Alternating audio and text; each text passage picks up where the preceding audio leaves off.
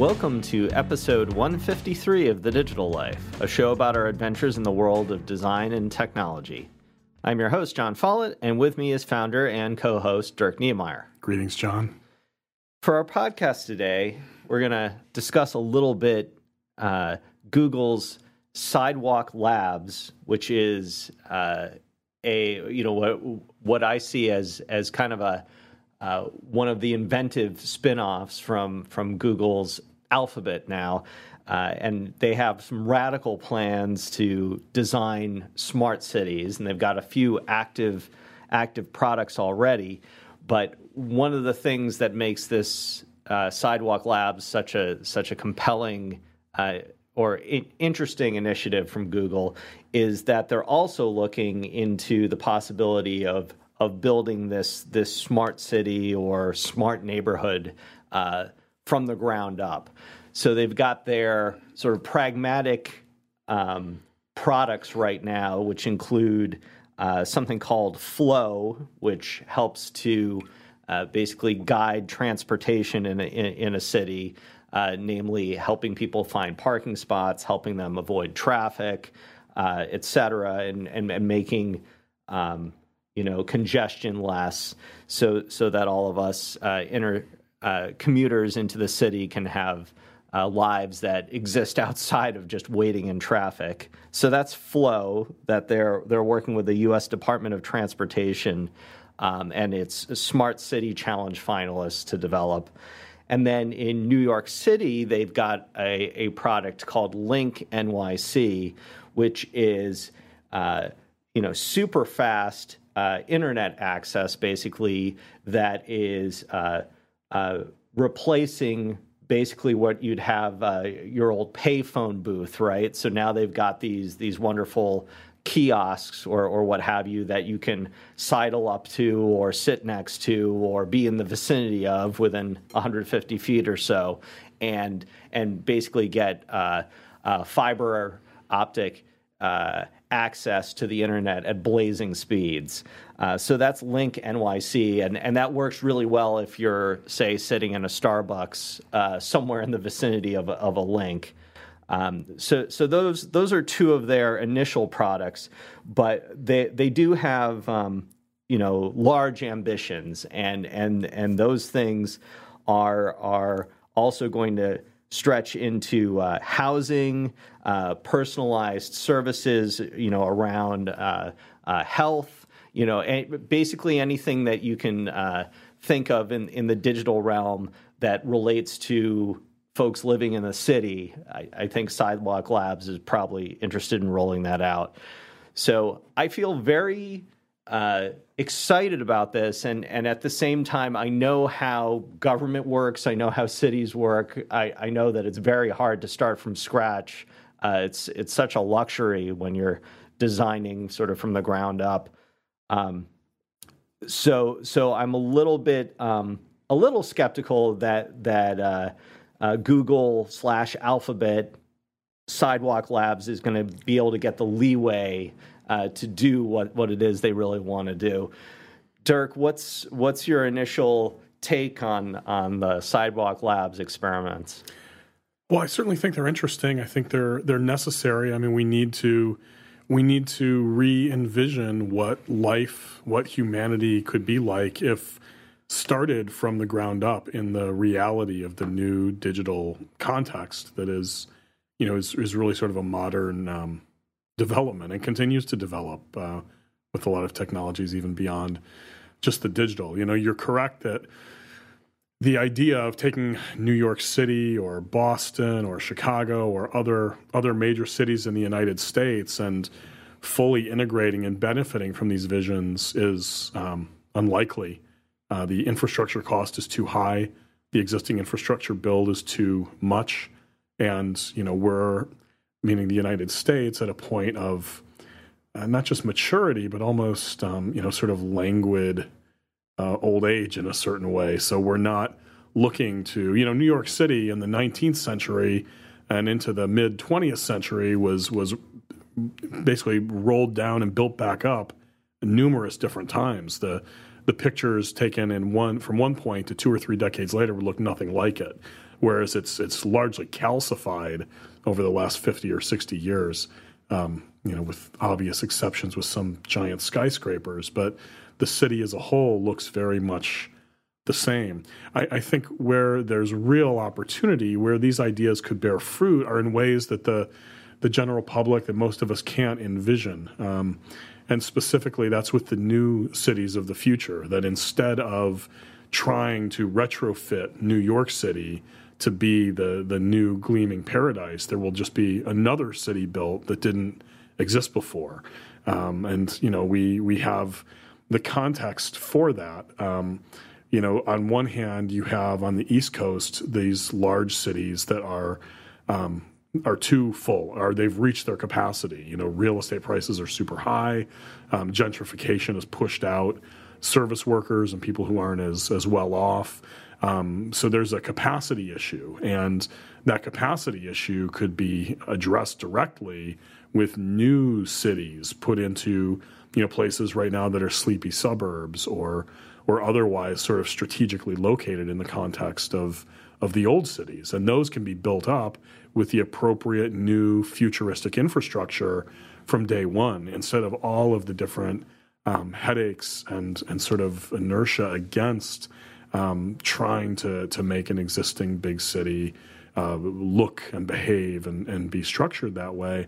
The other one are things related to climate change. So, you know, there's a significantly non zero chance that in the decades, certainly in the centuries, but probably the decades to come, there's going to be mass migration from places like uh, Mexico, New Mexico, Arizona, Nevada, north.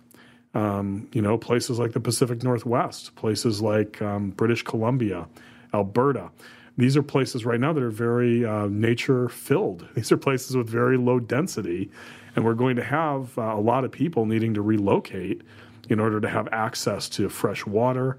Um, I mean, you would think someday we, we figure out how to desalinate uh, the, the oceans to solve that, but it's not happening at scale right now. Um, so, access to fresh water, access to more habitable temperatures, um, access to environments that can more easily um, support agriculture without having to move the dwindling freshwater supply we have thousands of miles in the crazy ways that we do it right now. Um, and so these these migrations, these future migrations that seem all but inevitable at this point, um, are a perfect opportunity to start new cities right out of the ground to to enable those individuals to have somewhere to live and work and exist. And you know, it will be projects like this one by Alphabet and other companies that look at these projects sort of whole cloth freshly that will enable us to build um, here in the United States cities and environments that take full advantage of the wondrous advances that we've had, you know, um, and in other places, of course, you know, it's more it's it's more natural. I mean, you have uh, China, um, a lot of places in, in various parts of Asia that are building new cities right out of the ground, um, even today. And in those places, it will be much more natural and easy for these things to happen. Um, less so in the United States, but I think here, I think it will happen as well, just in ways very different from how we typically kind of scratch our head and say, okay, how's New York City going to do this? Um, they might do parts of it, but largely they won't there's going to be new cities that we we haven't conceived of yet that will, I believe, bring these things to life. Yeah, that's that's a good point about the the brand new cities. I I, I know that uh, in China, for instance, uh, Shenzhen is a relatively new city that is uh, you know extremely populous and didn't exist you know a few just a few decades ago. Um, uh, in contrast, in the U.S., of course, we have cities that could uh, very much use, uh, you know, some revitalization, right? So, if Alphabet is looking for a certain um, uh, autonomy from city regulations, which it is, it is looking for um, you know, not to be constrained uh, with things like street design or parking design or or what have you. Some of that will be able to happen in in in uh, cities like New York or you know Chicago or what have you. But then you know there there are also cities like Detroit that you know has massive uh, you know urban decay and and really could probably use some of this uh, um, fresh thinking and and and digital infrastructure, et cetera. A lot of those cities don't have money. I mean, Detroit notoriously was just recently bankrupt, may still be. Um, a lot of the Rust Belt cities that really could use a refreshing and a revitalization don't have money. I mean, I came from one. I grew up in the Toledo, Ohio area, and they're always talking about the revitalization, but there's no money. You know, it's so it's sticky. You know, I think I think we have real real financial weight um, that's going to make difficult really doing these things properly. Yeah, that's yeah, that's certainly a factor as well. I think um, the you know the New York City examples of you know sidewalk labs, you know initial forays into smart city uh, infrastructure. Those you know those pieces like LinkNYC are revenue generating, but um, they're generating a small amount of revenue right now. You know, going forward, you know, obviously they're they're they're planning on it generating a lot more revenue. Right now, it's advertising on on the kiosk, which you know can only go only go so far. But the potential, of course, in New York, as you pointed out, is there's a lot more money sloshing around there, and so the idea that there could be revenue generation is not. Uh, you know, not a bizarre thought. Whereas doing the same thing uh, in areas of Detroit, you know, there's the possibilities for revenue generation are are much uh, much less. I'm afraid. The so so the the the point you made about the the migration of of humans, you know, farther farther north to compensate for for global warming, you know, is a really interesting one, especially when it comes to this this smart city design. I don't think that we're having very many conversations just yet about you know what um, you know future future cities or brand new future cities might look like. There there was a piece uh, I think a couple years ago in uh, I believe it was Business 2.0 magazine, which which definitely sets a, a fresh bite date on my uh, on my references. Yeah. But talking about uh, the the mega cities of the future and the idea that the urban sprawl will just eventually get uh, so great that you know cities like Boston, New York would just sort of merge together in one massive, you know, city a la um, you know William Gibson, the sprawl, or you know something like that. Um, you know, so so there there is you know the thought that perhaps all the lovely land between uh, New York and Boston could be could be that that fresh new city that you're talking about uh, to comp, you know to take on a, a, much larger population.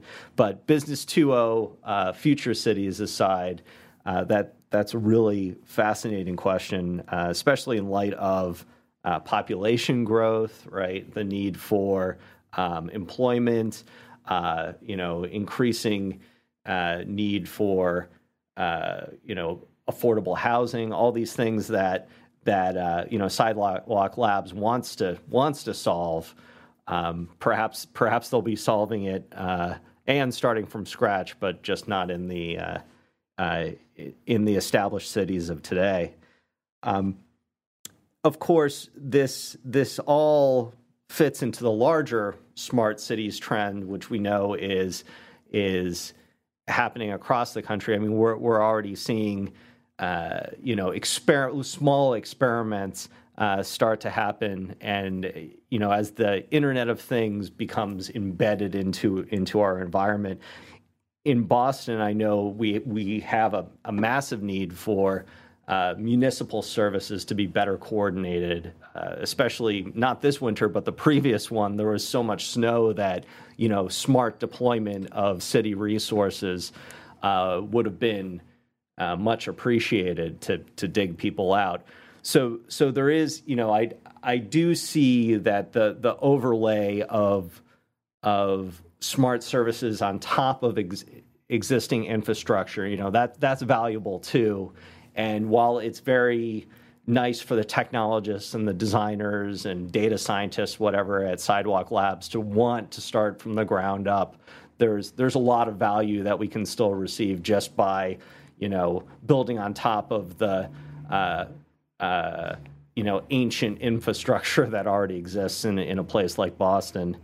Yeah, it's a continuum, right? I mean, you have on one extreme the sidewalk labs ideal of what something perfectly built from zero to best practice would look like. On the other extreme, you have whatever is the least most interesting, uh, the least powerful, least interesting feature of everything Sidewalk Labs did that's just plugged into some existing environment and, and everything in between. And so it's yeah, it's all a matter of just doing you know what we're able to do. I think unfortunately though we're we're just not going to be able to afford in a lot of existing cities to do as much as we could and should if the intent is to really up level um, our quality of life in the context of the most modern technologies.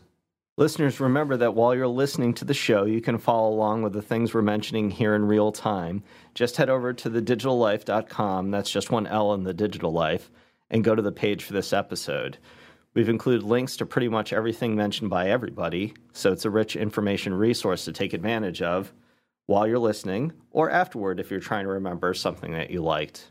And if you want to follow us outside of the show, you can follow me on Twitter at Jon Follett. That's J O N F O L L E T T. And of course, the whole show is brought to you by Involution Studios, which you can check out at goinvo.com. That's G O I N V O.com. Dirk? You can follow me on Twitter at D Knemeyer. That's at D K N E M E Y E R. Or email me dirk at goinvo.com. So that's it for episode 153 of The Digital Life. For Dirk Knemeyer, I'm Jon Follett, and we'll see you next time.